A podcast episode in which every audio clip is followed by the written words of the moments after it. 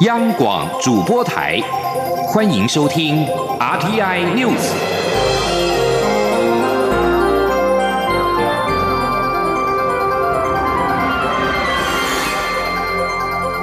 听众朋友您好，欢迎收听这节央广主播台提供给您的 RT News，我是张顺祥。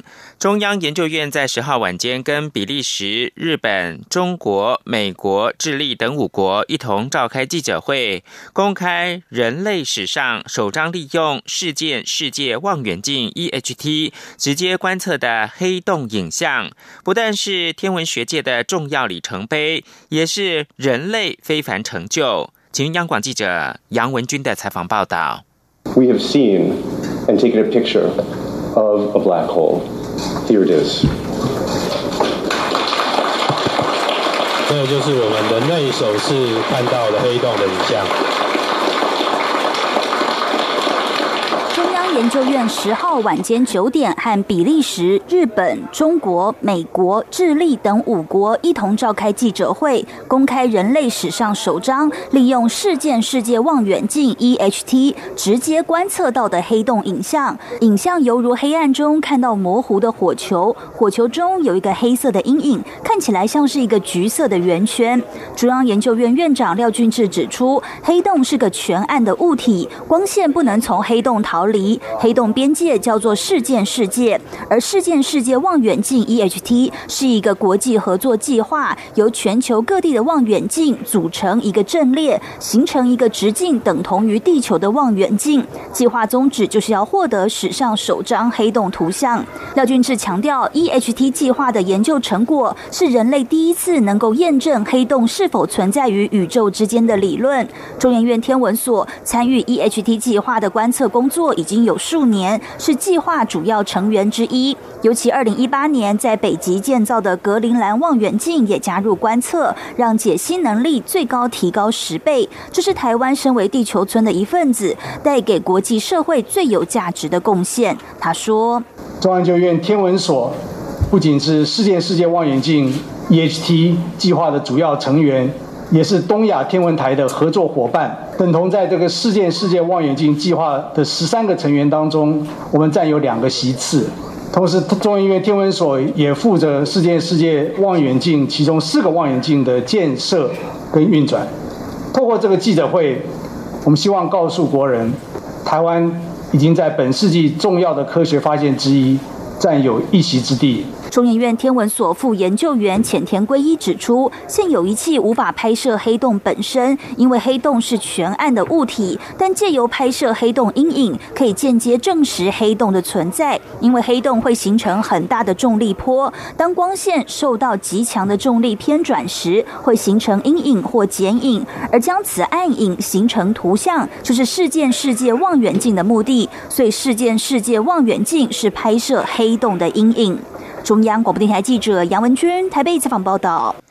蔡英文总统十号出席台北市美国商会谢年饭致辞，强调：有人说接受威权政府的经济奖励能够促进经济，但这并非我们想要的未来。我们想要的是依照我们的主张、价值及利益来壮大台湾，不要施舍，卖出商品，但不用牺牲民主和生活方式。记者谢嘉欣的采访报道。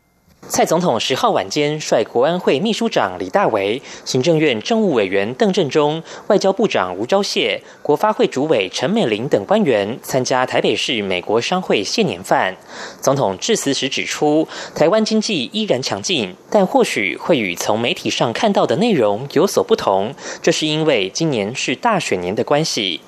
总统并提到，有人说台湾需要新的经济方向，也有人认为接受威权政府的经济奖励能让经济进步。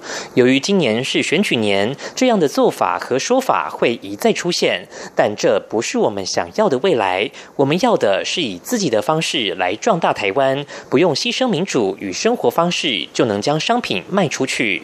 总统说：“We want a future where Taiwan is strong。”我们想要的未来是以我们的主张、价值及利益让台湾强大。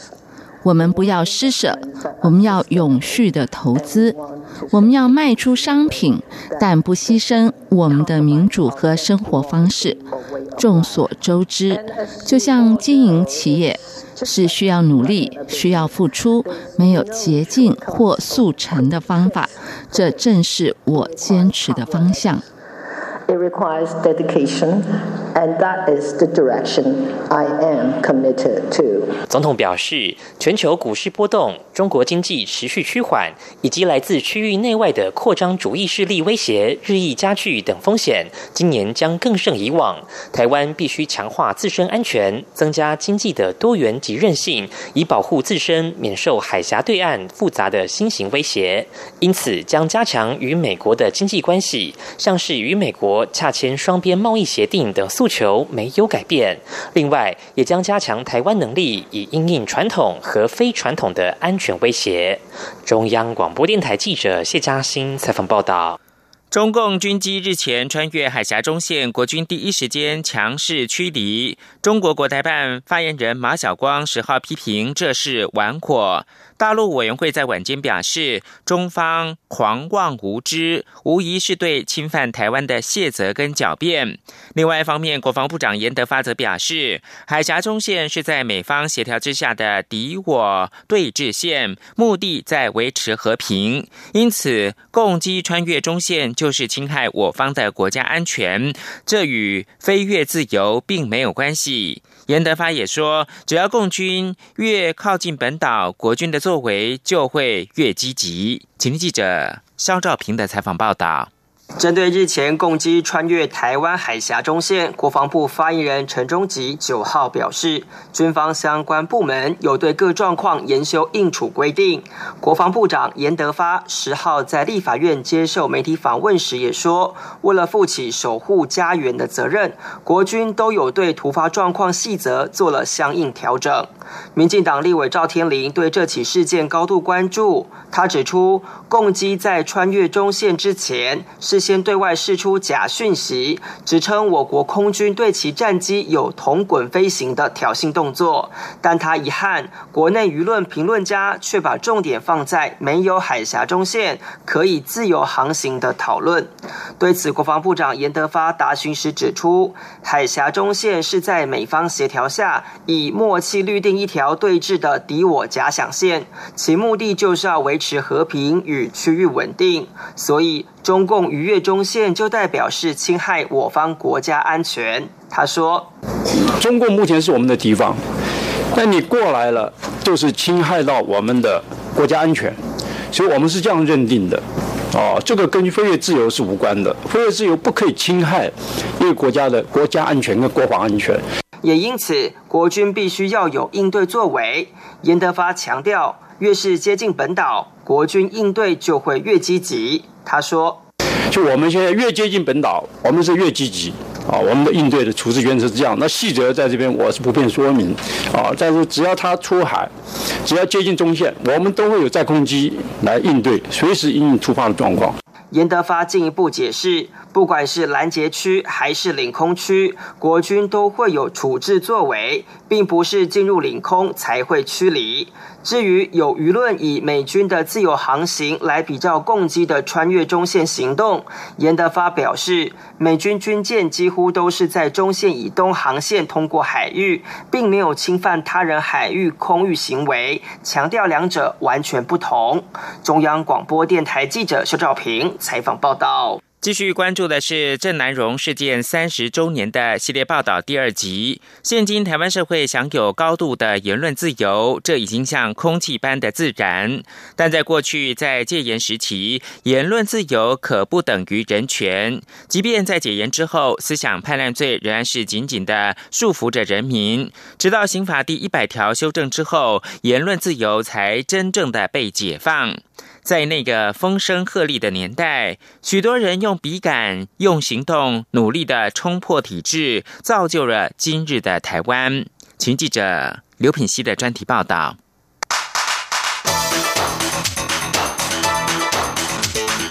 专题报道。台湾过去曾戒严三十八年，从一九四九年到一九八七年，人民的言论思想遭到钳制，那是人人自危、最沉默的年代。解除戒严后的言论空间也非一系获得解放。当时仍有惩治叛乱条例、刑法第一百条等，继续禁锢着人民的言论与思想。真正的自由，才不过缓缓起步而已。中研院副研究员、正大台湾史研究所副教授陈怡生说：“但是如果要就这个呃结构上的突破，那还是要有呃政治的松动，也就是说，从党外的政团。”然后呢，特别是到八零年代，太多太多的党外杂志出来啊，呃，不论是李敖的啦、郑南榕的啦，他们呃就是不怕查禁停刊，然后呃跟警总捉迷藏，对，所以说这个政治上的松动哈，民主化的这个过程呢，其实就是呃自由。一九八九年，郑南榕为了追求百分之百的言论自由而自焚殉道。他的牺牲感动并鼓舞了暗潮汹涌的党外与学生运动。在郑南榕事件后，争取言论自由的行动不曾少过。一九九零年三月的野百合学运震撼国民党政府。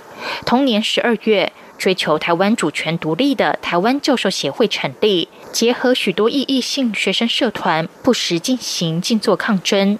直到一九九一年五月九号爆发独立台湾会案，这些异议分子的努力获得第一阶段的成功。当时侦报警察进入清大研究生宿舍逮捕学生。在校园掀起轩然大波，后续引发一连串学生与教授的街头运动，迫使国民党政府在一九九一年五月十七号三读通过废除定有唯一死刑的惩治叛乱条例。中兴大学自工系教授、一百行动联盟发起人廖以恩说：“还有案发生。”呃，调查局人员进入到清华大学研究生宿舍逮捕廖伟成，还有就是逮捕陈正然等等四位被号称叛乱的这个人员哈。那这样的一个抗争，当然在一个礼拜的抗争哈，就是导致了这个在一九九一年五月十七号哈，就是这个惩治叛乱条例啊，马上经过立法院三读之后废除的。虽然惩治叛乱条例遭到废除，但其母法刑法第一百条仍是言论自由的枷锁，形同政府的合法武器。根据当时刑法第一百条的规定，如果意图破坏国体、窃据国土，或以非法的方式变更国宪、颠覆政府而着手实行者，将处七年以上有期徒刑；首谋者则处无期徒刑。不但处罚阴谋犯，所谓着手执行，也不限于以强暴胁迫的方式，使得刑法第一百条成为执政者压制言论的主要工具。时任台湾教授协会秘书长的廖以恩决定筹组“一百行动联盟”，推动反阅兵废恶法行动。一百行动联盟成立后，随即展开多场非武力抗争行动，获得社会广大的回响与支持，对国民党政府形成相当大的压力。国民党透过许多管道与联盟沟通，生怕影响中华民国建国八十周年的阅兵活动。期间也曾擦枪走火，发生学生及民众在总统府前阅兵台遭到宪兵殴打的事件，引发数百人到台大基础医学大楼外静坐抗议。经过数度折冲，立法院终于在一九九二年五月十五号通过修正刑法第一百条，废除和平内乱罪，让台湾终得以突破禁锢言论自由的最后一道关卡。廖义恩说：“所以虽然在一九九二年这个五月十五号修改的呃刑法第一百条，并没有符合我们要的废除的这样的一个目标，但是至少。”我们所要的这个所谓的和平内乱罪呢，也在那个时候呢正式结束了。所以刑法百条修改了之后呢，随后的那些台独的分子啦，或者一些政治案件啊，全部都是是呃台独分子啊就被释放出来，然后那些呃所谓的涉及叛乱案的那些案子呢，就全部迁解，然后海外的黑名单也全部解禁了。所以台湾在那个时候开始才进入。入一个比较自由民主的一个一个社会。除了修改刑法第一百条，一九八八年解除报禁，一九九九年废除出版法，都在台湾推进言论自由史上扮演重要的里程碑。正大台湾史研究所教授薛化远说：“因为长期以来，言论判断就是当时台湾限制言论自由一个非常重要的一个问题啊。那这个随着中止动员戡乱，呃，废除惩治判断条例，修改刑法一百条之后。”啊，大体上台湾就不再有言论判断这件事情，所以言论自由来讲啊，有进一步的突破。啊，这已经到了一九九二年的时候了。前人以血泪与勇气击垮阻挡民主与自由的高墙，过程绝非一蹴可及。一整个世代的精英陨落成疾，才让台湾拥有如今高度的言论自由。二零一六年，行政院将郑南荣殉道的四月七号定为言论自由日。除了提醒民众珍惜得来不易的言论自由，也要醒思言论自由的真正价值。央广记者刘聘熙的专题报道。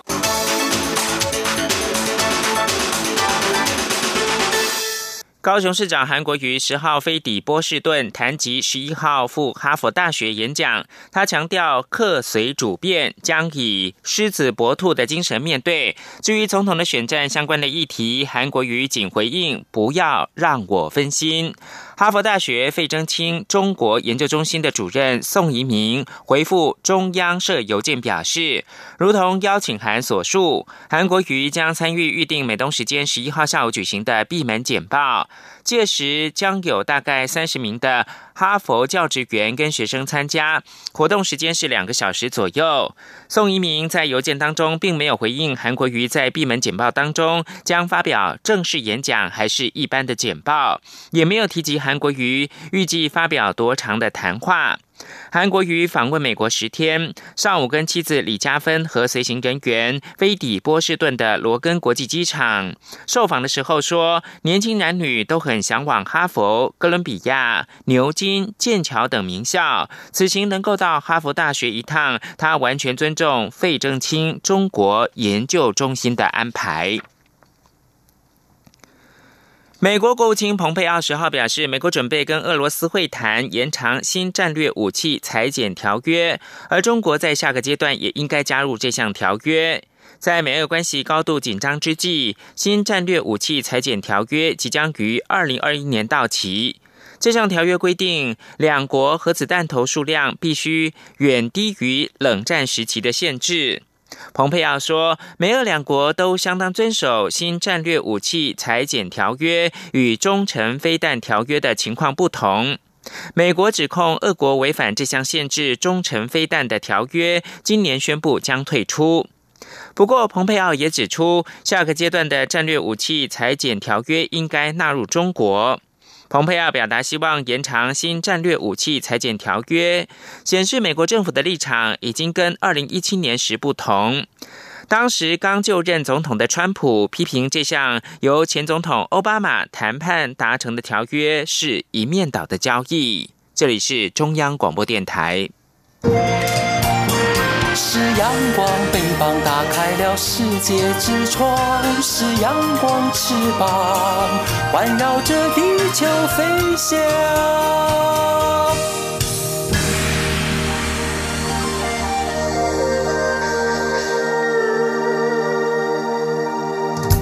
现在是台湾时间清晨的六点四十八分，又过了四十五秒。我是张顺祥，继续提供的是台湾的选举新闻。民进党中执会十号通过了延长初选的时程。蔡英文总统随后在脸书贴文表示，这场初选应该是捍卫执政价值的选择。关于初选的处理，党的任何思考跟做法，他都尊重。总统并且强调，初选的重点不是谁的输赢，而是以如何打赢大选。继续执政作为目标。事实上，民进党的中执会经过几个小时的讨论之后，通过了延长民进党总统党内初选的协调。初选时程将延到立委提名完成五月二十二号之后再做民调。请记者刘玉秋的报道。民进党总统初选蔡赖之争白热化，基层忧心初选恐让民进党陷入分裂危机，终止初选或延后初选的传闻不断。民进党十号召开中执会，表定议程是由五人协调小组向中执会报告总统初选协调情况。民进党秘书长罗文嘉、中常委郑宝清、五人协调小组成员郑文灿、柯建明等人会前还先到党主席卓荣泰的主席室闭门讨论。不过，会议从下午一点三十分开始，直到近五点才结束，还罕见中场休息三十分钟。据了解，会中先由党主席卓荣泰代表五人协调小组向中执会进行报告后，有中执委提出目前协调会果，证监会难以举办，应该延期的看法。而多数中常委及执委也不反对初选延期，仅赖清德的子弟兵林俊宪与郑国会的中常委陈茂松持反对意见，各方讨论热烈。最后则由中央党部组织部提出协调延。期的建议获得中执会不异议通过。民进党秘书长罗文嘉亲自召开记者会，转述中执会所做的决议。基于促进党内团结，不停止初选机制，不改变原有流程下，延长协调时间。总统初选民调将延到立委初选提名后再进行，也就是五月二十二号后再进行民调，决定总统提名人选。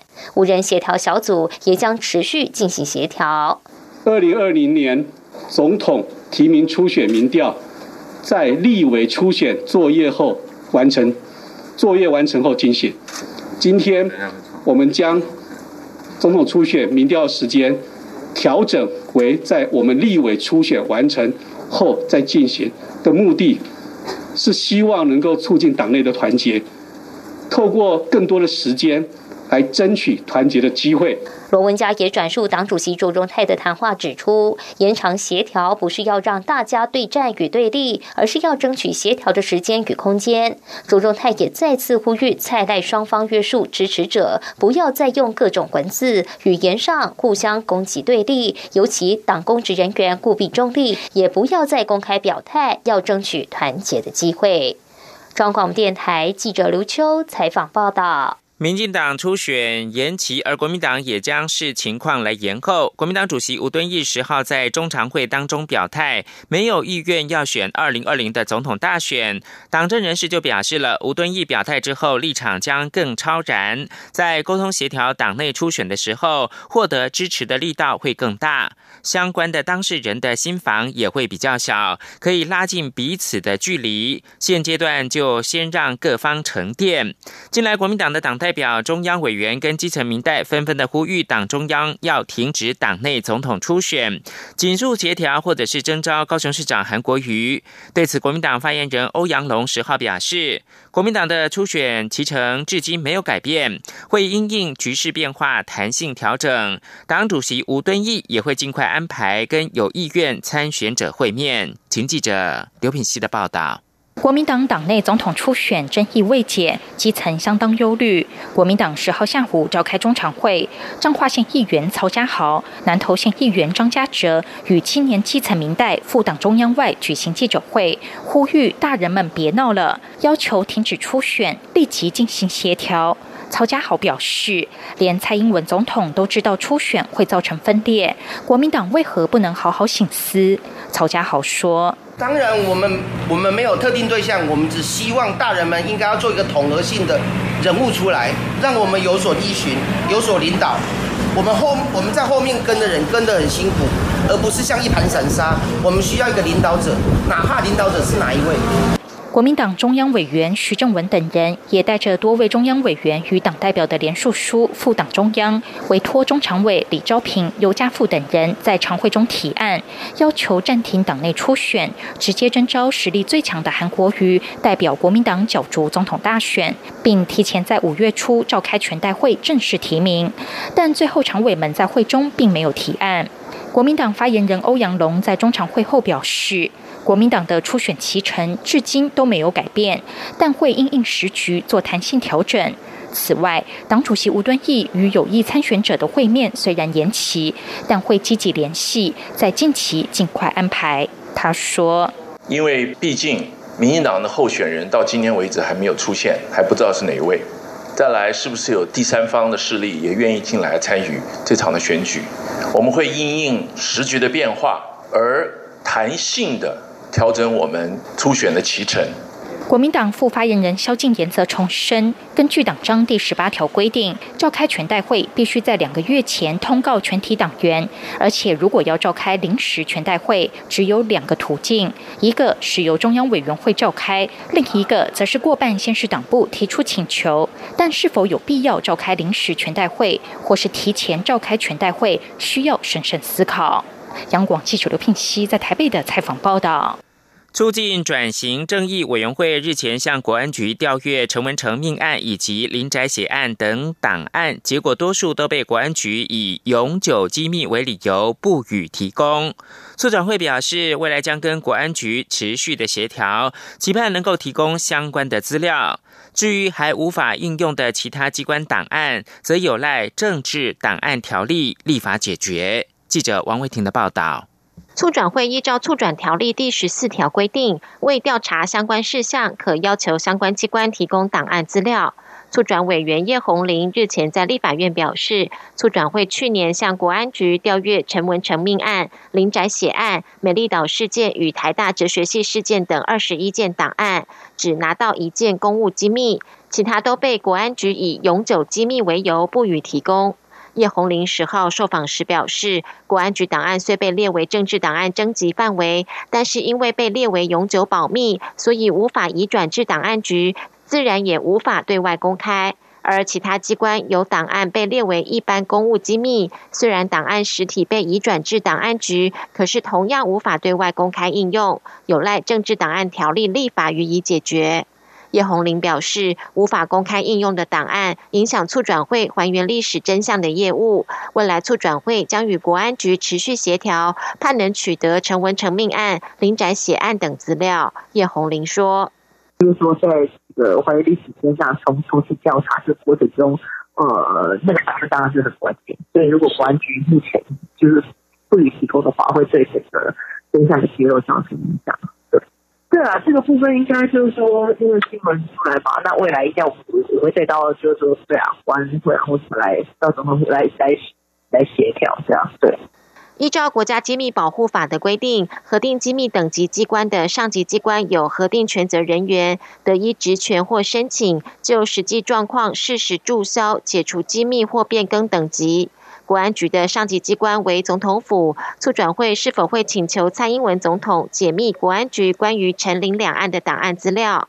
对此，叶红林表示，该案件的家属或基金会近日可能会提出类似的请求，这部分就由民间向府方提出。另外，促转会正在建制台湾转型正义资料库，二月中旬展开资料编码工作，三月已经完成系统建制招标。叶红林指出，目前正在进行需求访谈，也会邀集专家学者参与建制工作。他表示。现阶段以回复政治案件审判过程的档案为主，整合人博馆或档案局已经公开的档案加以运用。未来若政治侦防类的档案可以解密使用，也不排除纳入资料库中。中央广播电台记者王威婷采访报道。